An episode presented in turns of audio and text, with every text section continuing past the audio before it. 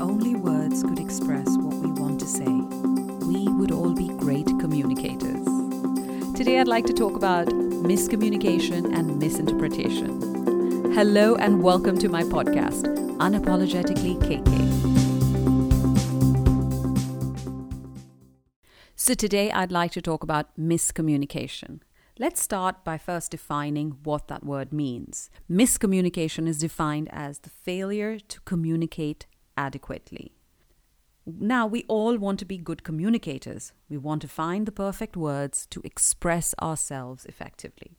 How do we know we are succeeding at communicating our thoughts, feelings, and ideas to others? It's simple. We know by the results we get. The external feedback. Once we externalize our thoughts, feelings, and ideas to others, we are essentially creating an audience for them. The feedback we receive from this audience tells us whether they understood the message or misunderstood it. Yes, that's right. We need to understand from the feedback that we are getting whether we were able to effectively communicate our message to the people we want to communicate it to. We know that by their responses and reactions i.e., feedback.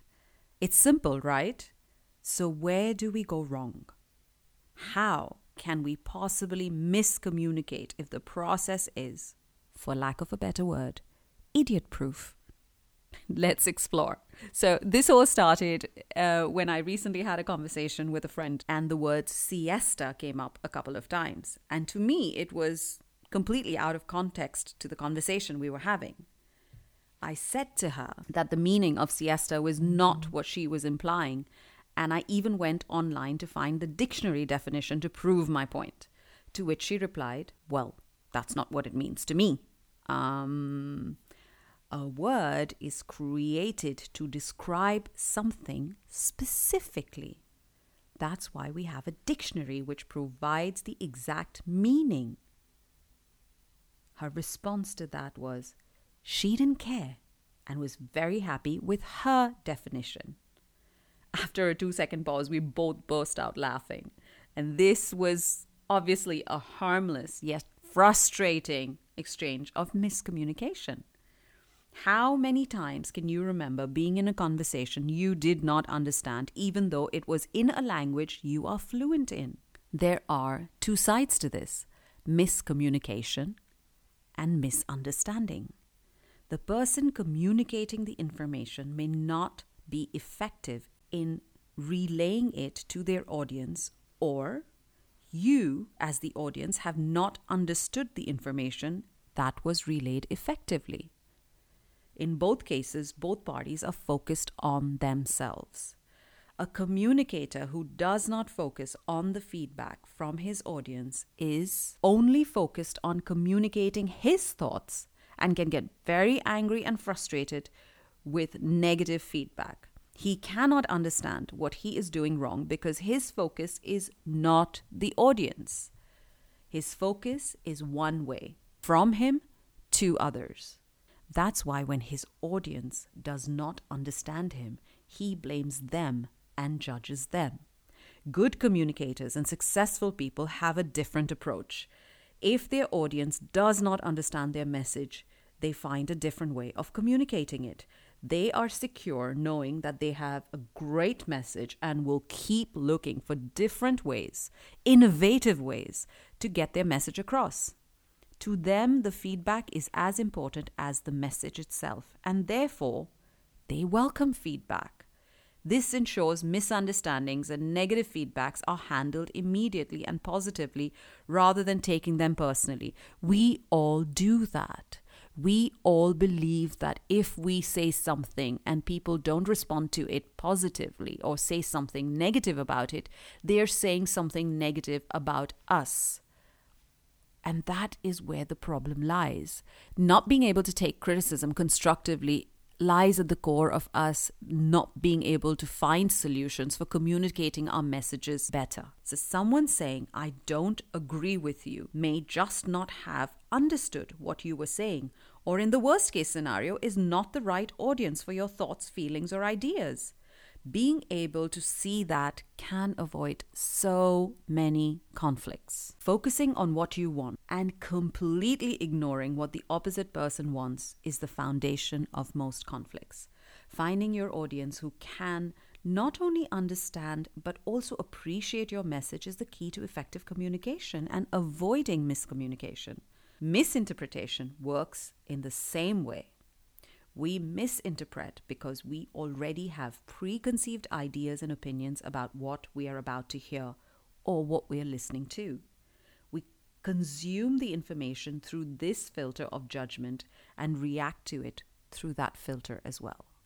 How many arguments have you been in where you have either said, I don't agree with you at all, without giving any reason as to why? How many times have you been told or have told the opposite person, You are not listening to me?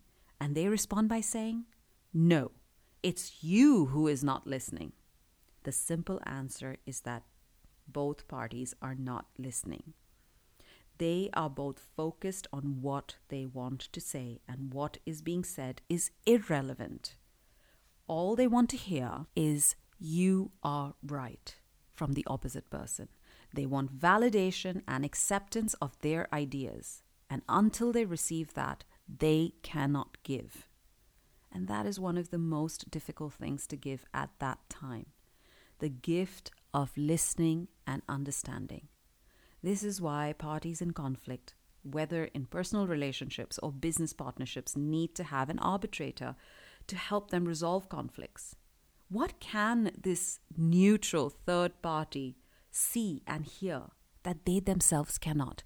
The people who are involved, who have decided to come together and emotionally and physically and personally invest in, in, in a relationship or a business partnership, what is it that these people who are so heavily invested cannot see for themselves that a complete stranger can see and help them resolve? The key here is to hear what is being said. If both conflicting parties would listen, they would be able to find the reason for their conflict. But that seems to be the most difficult thing to do. And yet, it's the simplest solution there is. There is a beauty in simplicity. People sometimes feel the need to go through complex procedures to find a solution to their problems because if the solution was so simple, they argue, why wouldn't everyone do it? The harder the solution to their problem, the more validated they feel about finding the solution. What would happen to conflicts between nations, religions, business partners, spouses, and the entire legal system if they were told to just listen and respect the opposite party and focus on reaching a solution rather than just being heard and understood? A simple concept a simple process. We all want to be heard, yet no one wants to listen. We all have something to say, and we all want someone to accept what we are saying, yet we are not willing to do that ourselves for others. How can you receive unless you are ready to give? How can you find solutions when all you're focusing on is the problem? Have you ever heard two people fighting and arguing? They just keep repeating over and over again of all the areas of conflict they have. They keep talking about how the opposite party has hurt them. They keep revisiting those painful memories over and over again. Have you ever seen them talk about what they would rather have? Have you ever seen them sit down and say, I want something better. I want this to change. I want this to be resolved. Because that's not where their focus is. And so they always utilize all of their energy by focusing on the problem and find it very, very difficult to find a solution. At the heart of communication is respect and understanding of not only what we want to convey, and how we do it, but also listening to our audience and appreciating their feedback. So I'm going to leave you with this thought today. Love and respect can never be miscommunicated or misunderstood. So use that as your starting point and watch the words flow through you. May